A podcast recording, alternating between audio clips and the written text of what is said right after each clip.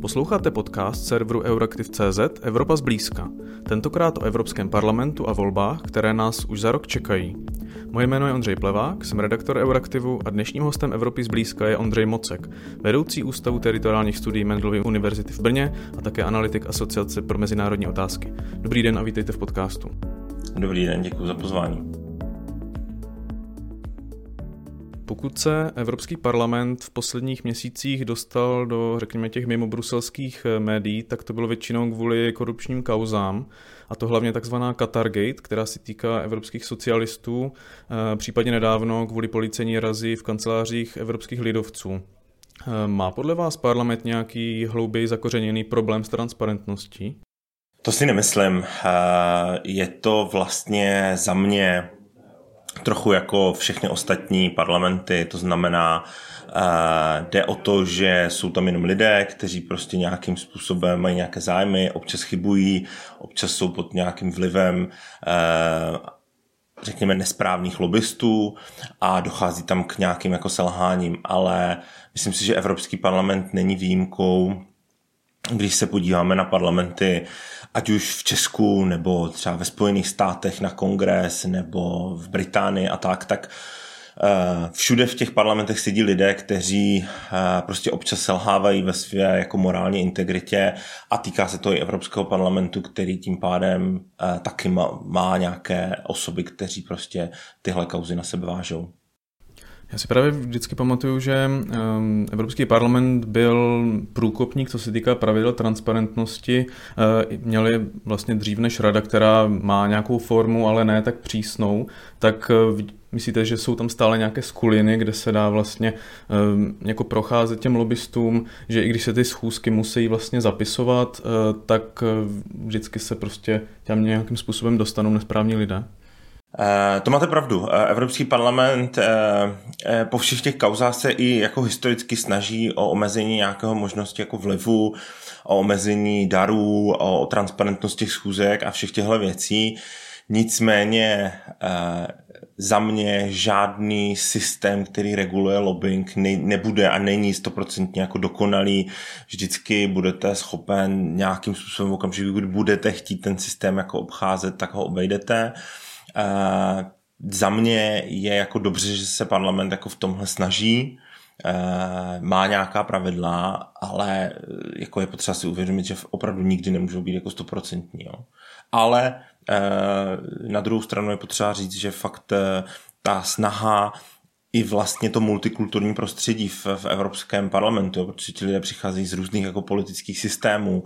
V Česku třeba žádný jako regulační vlastně lobistický zákon nebo nějakou hmm. metodiku nemáme.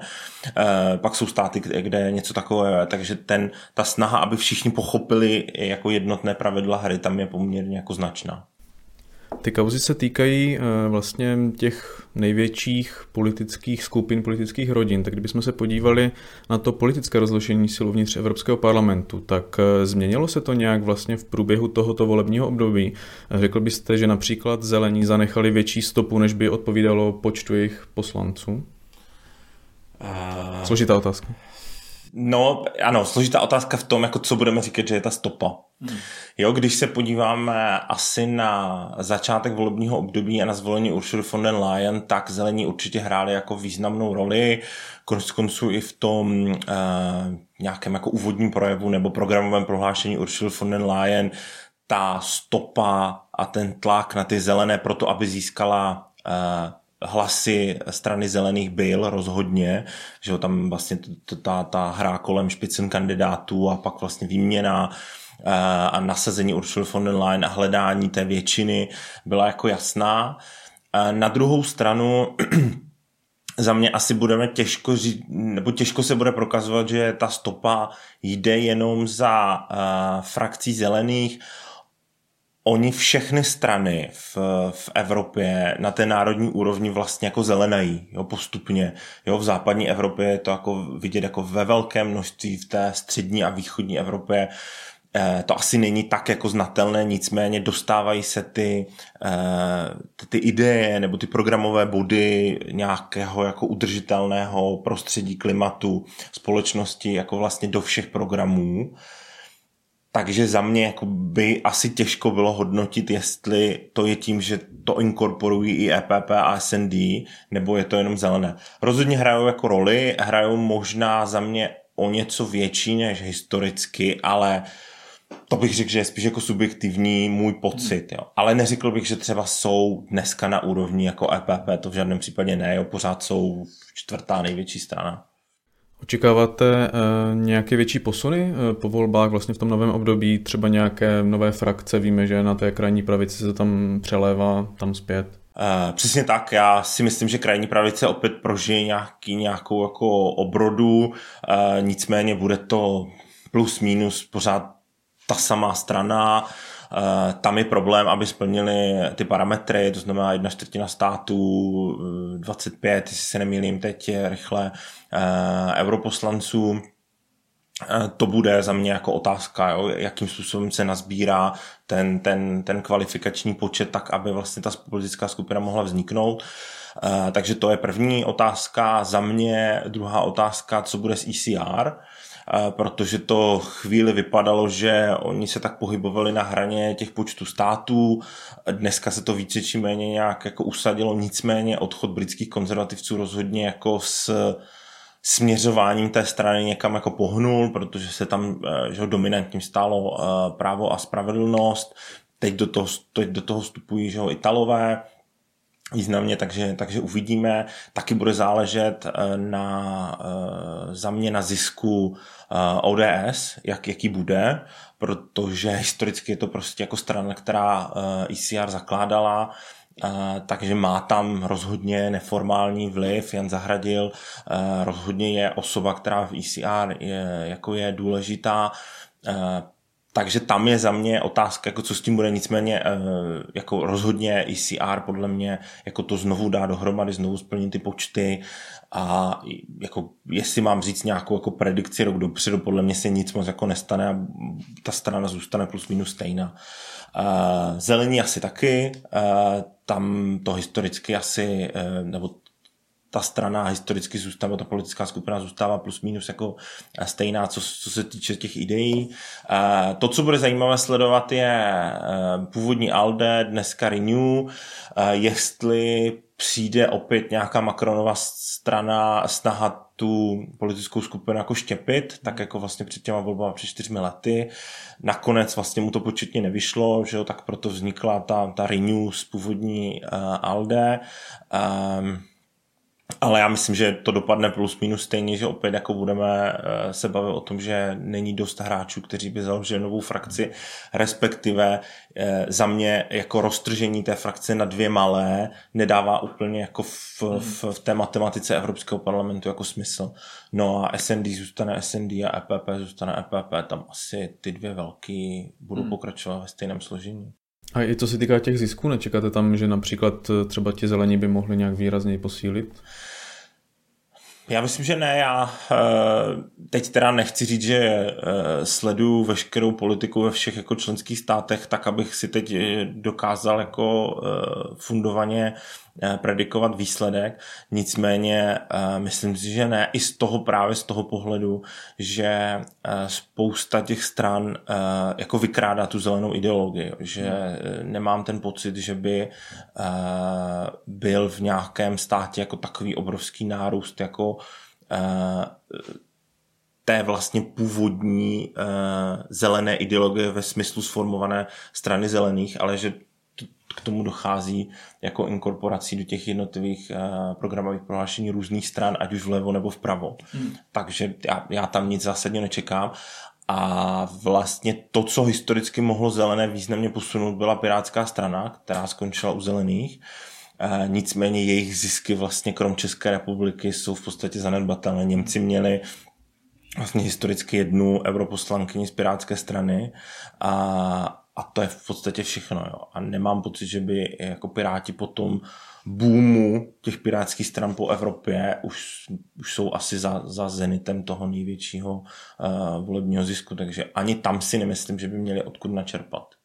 Vy už jste na to narazil, to jsou ty špicen kandidáti. Um, očekáváte, že se vrátí, protože v těch minulých volbách vlastně členské státy tady to myšlenku nebo tento mechanismus opustili a vybrali si vlastně kandidáta uh, Ursula von der Leyenovou uh, vlastně po vlastní ose, řekněme. Tak uh, kdybyste jenom mohl napřed uh, posluchačům připomenout, o co vlastně jde. Uh, určitě. Uh... Lisabonská smlouva, když to jako zjednoduším, změnila vlastně ten proces, respektive ona vyměnila vlastně jedno slovo.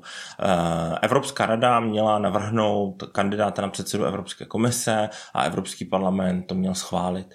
Lisabonská smlouva slovo schválit změnila zavolit a Evropský parlament si z toho usoudil, že je ta volba na ním. To znamená, že vlastně v, při výběru tenkrát Žána Klora Junckera v roce 2014 Eh, Evropský parlament řekl dobře, eh, pokud Evropská rado chceš nám někoho navrhnout, tak nám ale musíš navrhnout toho člověka, kterého my si vybereme a my ho vybereme tak, že zvolíme vlastně ty lídry jednotlivých politických skupin a ti eh, budou jako kandidovat v rámci, vlastně voleb Evropského parlamentu na předsedu Evropské komise.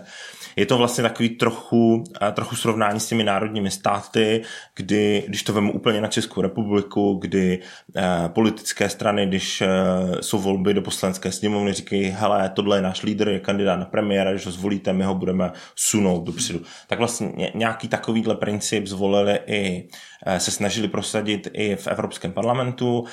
Nicméně, jako je otázka, kdo v roce 2014, když volil v Česku KDU ČSL věděl, že volí prostě Žána Kloda Junkra, nebo když v, v Německu možná, jo, vzhledem k tomu, jak to vypadalo, ale prostě v jiných státech, jo, když vemete, jak, jak jako, uh, se občané zajímají o evropskou politiku, tak eh, eh, je za mě jako otázka, kdo o tom věděl. No nicméně, tohle se prosadilo a vlastně eh, Evropská rada na tu hru přistoupila. Za mě taky možná proto, protože Jean-Claude Juncker byl přijatelný, zejména třeba pro Angelu Merkel, byl vlastně z té lidovecké frakce, lidovci vyhráli v Evropském parlamentu, lidovci měli i relativní většinu v, v Evropské radě, takže to pro ně bylo relativně jednoduchý a Jean-Claude Juncker jako bývalý předseda Euroskupiny skupiny byl někdo, s kým neměli jako problém. V roce 2019 se to už ukázalo eh, prostě, že eh, ten systém má své limity v tom, že i Evropská rada, která si vlastně, jako když si přečte dikci té Lisabonské smlouvy, tak říká, že to vybírá jako ona. A objevilo se tam velké množství jako osob, kteří bojovali proti tomu. EPP, eh, e si nemýlím, eh, tenkrát vybral Manfreda Webera, hmm. takže to byla nechci říct kontroverzní osoba, ale byla to poměrně jako složitá osoba uh, pro mnohé, mimo jiné třeba i pro Českou republiku a vlastně už se ta většina v Evropské radě prostě nenašla. A najednou ten systém, který vypadal, že je na první pohled jako funkční a je zavedený, tak vlastně po, tom, po tom prvním zkušebním kole v vozovkách vlastně jako padl. Jo. A Uh, za mě na druhou stranu je to vlastně správně. Jo. Ten, ta Lisabonská smlouva to, že změnila jedno slovo a řekla, že parlament volí, Eh, pořád ale tvrdí, že to vybírá jako Evropská rada. Takže eh, za mě by opravdu jako předsedu Evropské komise, tak jak já chápu interpretaci Lisabonské smlouvy, měla být na Evropské radě, čili summitu premiéru a hlav států a měli by ji prostě předložit k schválení Evropskému parlamentu. Mm-hmm. Přece jen mm, ten Evropský parlament eh, si myslel, že ten systém bude dále fungovat. Eh, v tom roce 2019 byly, řekněme, i primárky, co se týká těch frakcí a potom byly velké debaty mezi jednotlivými kandidáty v Bruselu, ve Štrasburku. Takže asi byl překvapený, že potom, nebo aspoň ti lídři byli překvapení, že vlastně Evropská rada řekla, eh, nás to nezajímá. Uh, myslím si, že ano. Uh, máte pravdu v tom, že Evropský parlament hrál tu roli uh, nebo tu hru podle těch pravidel z roku 2014 dále ještě jako dotáhl do opravdu takové jako významné politické debaty v, v rovině ten, těch národních debat. Jan, Jan Zahradil byl lídr vlastně ECR. Přesně tak, eh, což by byla zajímavá postava na předsedu Evropské komise. Nicméně, jako nemyslím si, nebo takhle, jo, eh, eh, Lisabonská smlouva ne náhodou říká, že to má vybírat jako Evropská rada. Jo. Pak Evropský parlament historicky, když se podíváte na pravomoci Evropského parlamentu a na a to, jak se mění primární právo, tak si prostě uzurpuje jako, nebo maximalizuje tu, ty smlouvy. Jo. On obecně šel vždycky na hranu těch smluv a snažil se jako ještě jít za mě i možná za hranu těch smluv. Jo. A tohle je vlastně ukázka a prostě dostal jako stopku. Jo. A vlastně mu nemůže nikdo nic jako vyčítat, protože prostě kvalifik, eh, prostě, eh, pardon, Evropská rada prostě navrhuje. A jako myslím si, můj odhad, že Evropský parlament do toho půjde jako teď znovu, ale že Evropská rada bude jako znovu říkat, že takhle ne, že si jako oni vyberou. Hmm. Jo, protože to je samozřejmě velká pravomoc.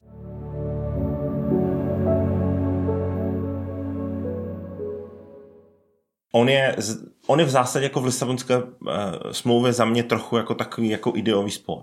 Když se podíváte, tak uh, vlastně tam je napsáno, že Evropská komise by měla odrážet uh, volby do Evropského parlamentu a to složení vlastně voleb do Evropského parlamentu. To znamená, dochází jako k, k politizaci vlastně Evropské komise, že to není ten administrativní orgán, kde jsou tam řekněme ti národní experti, ale mají tam být ti politici, kteří odráží to politické složení.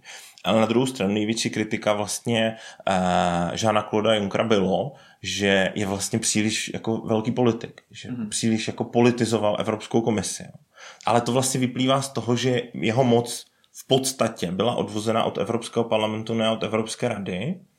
A tím pádem jako bylo to to, co vlastně jako všichni chtěli jo, mm. na jednu stranu. Na druhou stranu, když se podíváme na Ursula von der Leyen, eh, tak eh, ona jako je za mě poměrně silový hráč, snaží se jako Evropskou komisi jako opravdu mít jako silově, ale chápe, že musí jako balancovat na obě strany, jo? že vlastně eh, za mě trochu ustoupila z té eh, politické role, tak jako Jean-Claude Juncker, na druhou stranu nevzdala se jí v žádném případě, ale snaží se taky být jako eh, za mě nějakým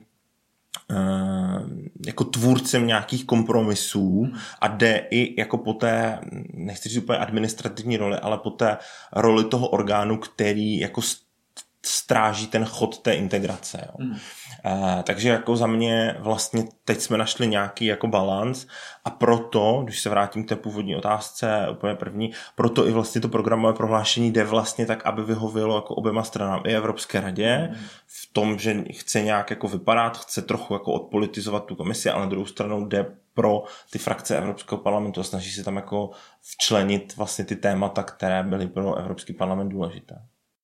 Teď se objevily zprávy, že Ursula von der Leyen eh, by mohla být znovu eh, předsedkyní komise, že Němci by se to určitě přáli. Tak od, od, očekáváte, že tím, že už jednou byla přijatelná, takže by mohla být znovu? Uh, těch spekulací teď je jako spoustu. Mimo jiné se i uvažuje, že by třeba šla dělat generálního tajemníka NATO, což jako bývalá ministrině obrany Německa určitě může. Za mě asi ano. Eh, jako v případě, že by na ní byla schoda, respektive jinak. Myslím si, že ta schoda by eh, šla relativně jednoduše poskládat, dneska by se za ní postavilo Německo, protože to, to je vlastně taky docela jako vtipná situace, protože v roce 2019 vlastně, ačkoliv to byl člověk od Angely, Forde, um, od Angely Merkel, tak vlastně finálně Německo se vlastně zdrželo v tom hlasování, protože mm. koalice vlastně prosazovala špicen kandidáty a nechtěla vlastně, aby Evropská rada to vybírala, takže Německo tenkrát navírovalo. Dneska si dokážu představit, že by se Německo za ní postavilo a, a to by samozřejmě jí tu situaci jako uh, významně ulehčilo. Takže já si dokážu představit, že tenhle scénář bude, ale myslím si, že do toho bude vstupovat uh, trochu víc věcí. Uh, za A taky, jak dopadnou volby, jestli EPP znovu vyhraje, protože v případě, že by vyhráli Social Democrats, což by po asi 30 letech byla novinka, mm. tak si myslím, že by jako významně chtěli předsedu Evropské komise, že těch kandidátů, kteří by do toho šli hodně, bude do toho evidentně, protože se ta debata vede vstupovat i kdo bude generální tajemník NATO a myslím si, že to, to rozhodně jako, není to určitě věc, která je rozhodnutá, ale myslím si, že je to věc, která může být na stole a je jako realizovatelná. Když se přesuneme do Česka, podíváme se do dalších měsíců, spíš do příštího roku, tak eh, co vlastně očekáváte od eh, těch předvolebních kampaní? Protože, co já si pamatuju, tak eh, řada stran řešila témata, která nejsou úplně relevantní pro Evropský parlament, například ODS eh, vlastně slibovala, že zabrání tomu, aby Česko přijalo euro, což s Evropským parlamentem vlastně téměř vůbec nesouvisí. Tak čekáte, že se budou znova objevovat témata, která s Evropským parlamentem nemají nic společného? Určitě. Mhm. Jako to bude bez pochyby. Uh, za A proto, protože uh, to občan jako zajímá a pokud hmm. se mají rozhodovat jít k volbám, tak je motivuje často něco, co je jako pro ně zajímavé a evropská politika pro ně zajímavá úplně není, to je první věc.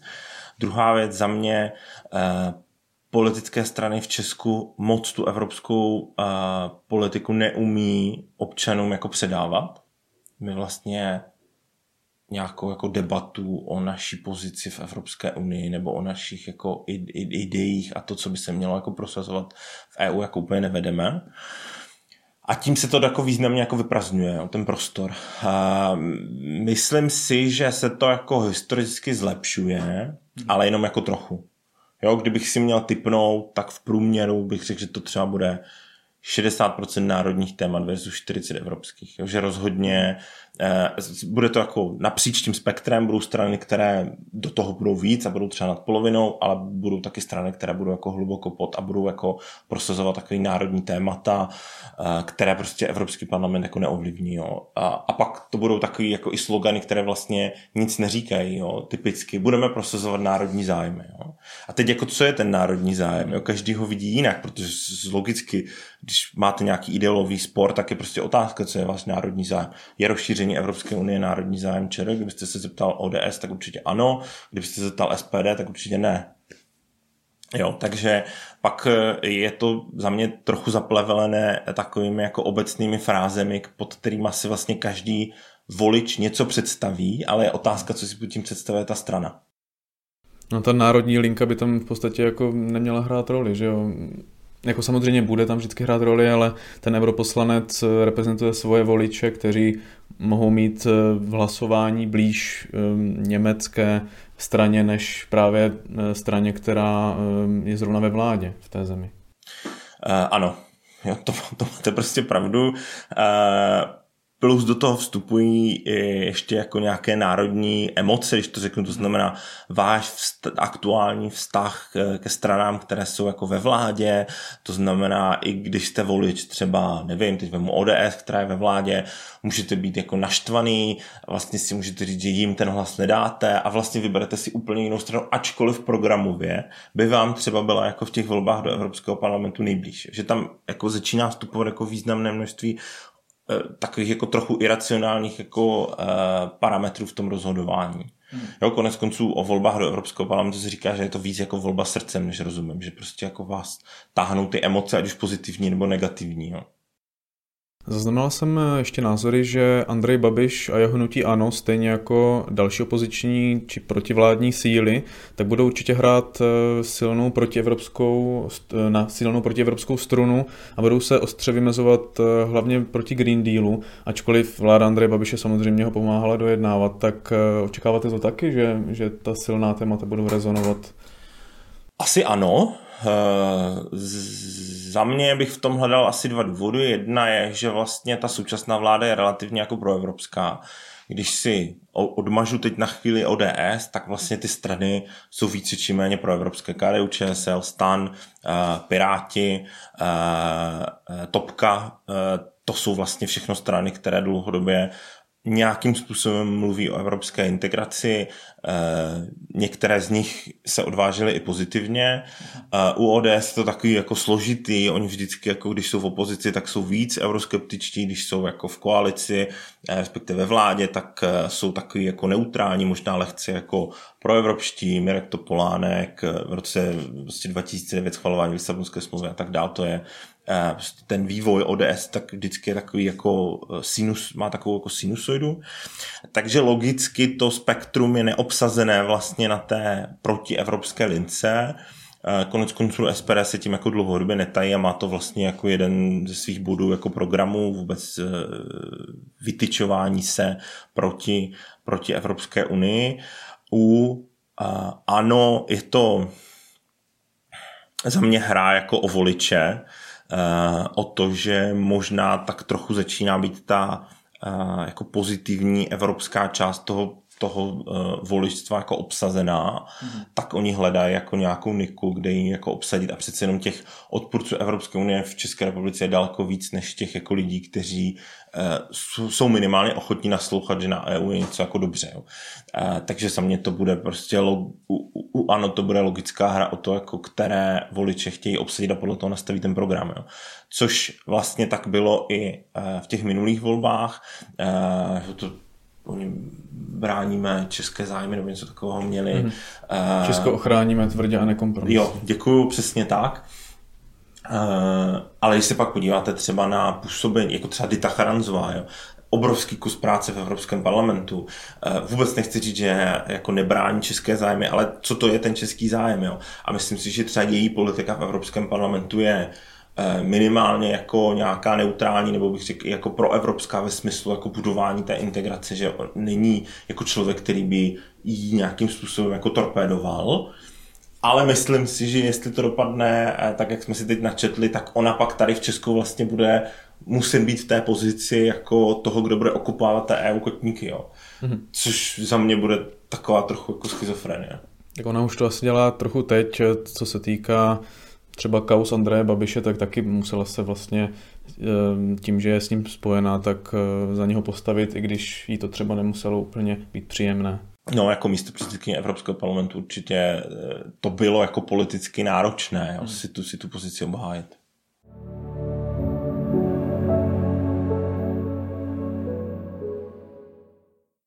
Největší neznámá tady těchto voleb zatím eh, tuto chvíli, kdy se spolu bavíme, tak to ještě není jasné, i když by možná už brzy mohlo být, tak to je, jestli eh, vládní koalice, nebo teda část její spolu, tak jestli půjde spolu, anebo ne. Eh, já tam vidím takové dvě varianty a chci znát váš názor, jestli byste to možná viděl stejně. Eh, vlastně pokud převládne v ODS hlas toho euroskeptičtějšího či toho eurorealističtějšího, jak oni říkají, křídla, tak půjdou samostatně. Pokud ale hlas premiéra Fialy, který je který by, ehm, aspoň podle dostupných informací, byl rád, kdyby ta koalice šla eh, dohromady, tak půjdou společně, ale pak ehm, stoupí do lidovecké frakce. Tak to jsou ty dva scénáře, tak eh, jak to vidíte vy?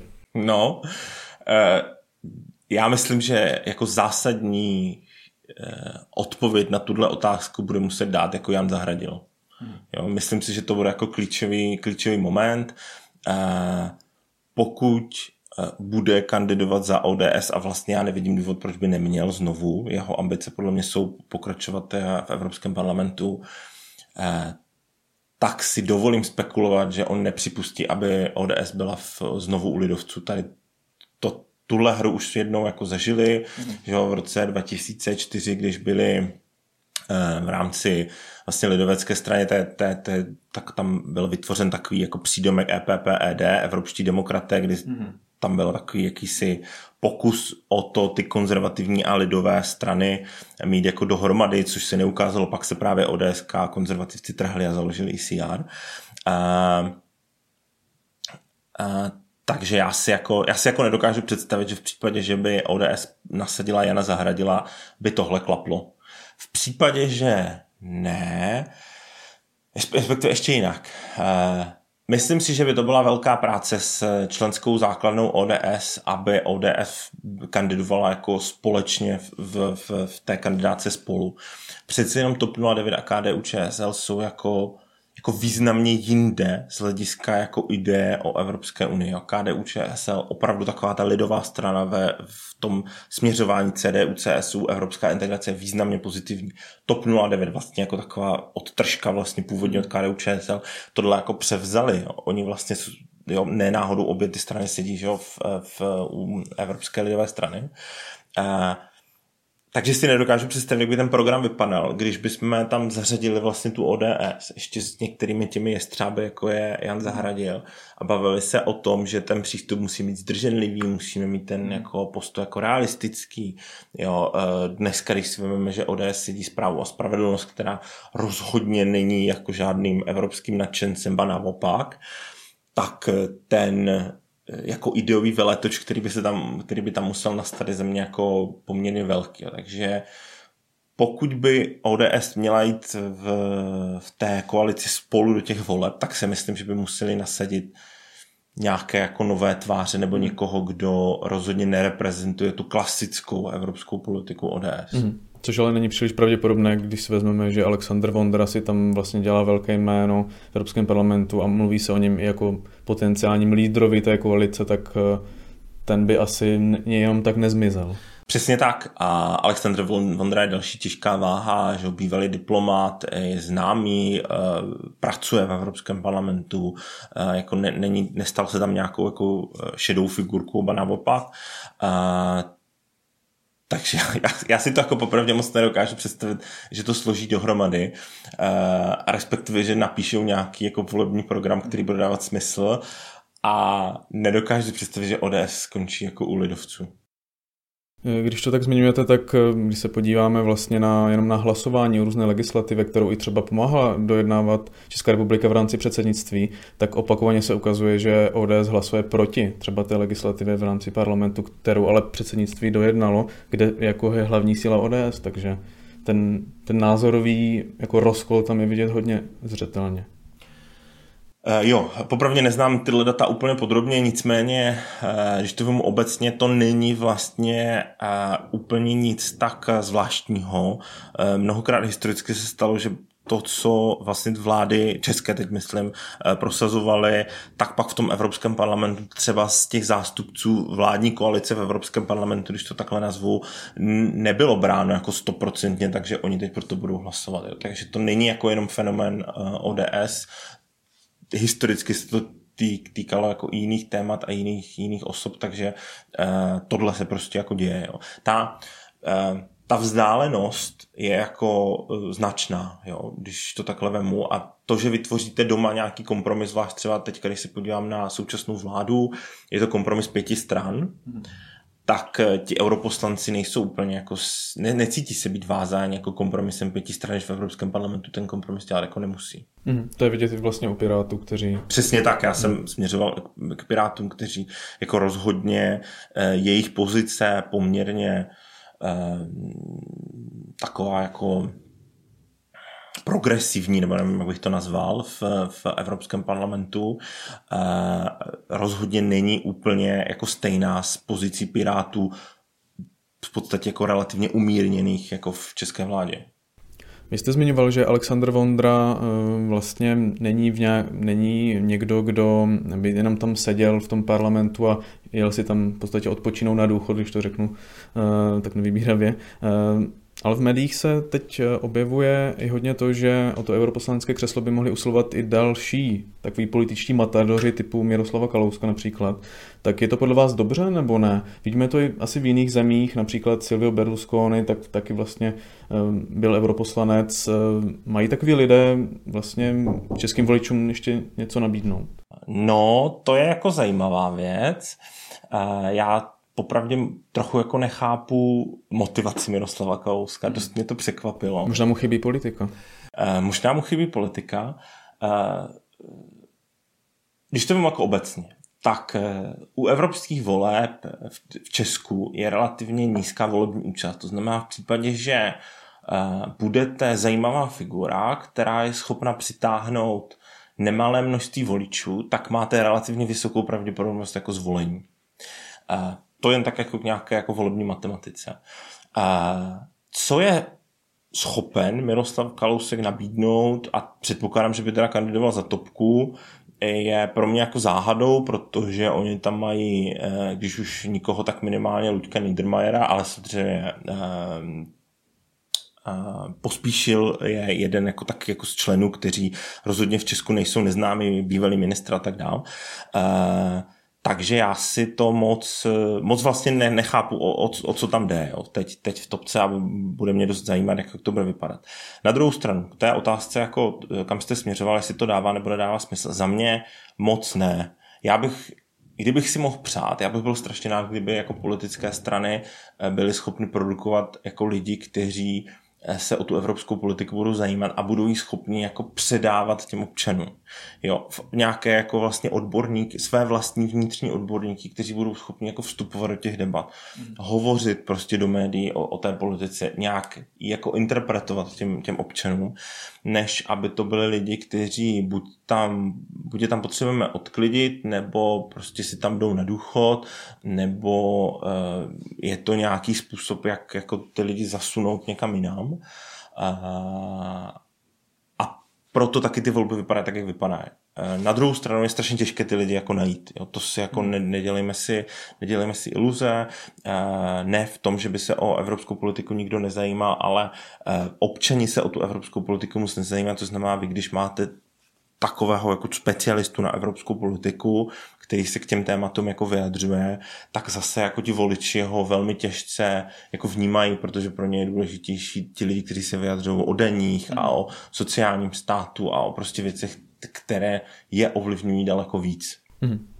Ještě otázka na závěr. V Euroaktivu sledujeme práci českých europoslanců dlouhodobě. Mě by zajímalo vaše hodnocení. Za kým byste řekl, za těmi současnými europoslanci, tady co tam jsou od roku 2019, tak za kým vidíte největší kus práce?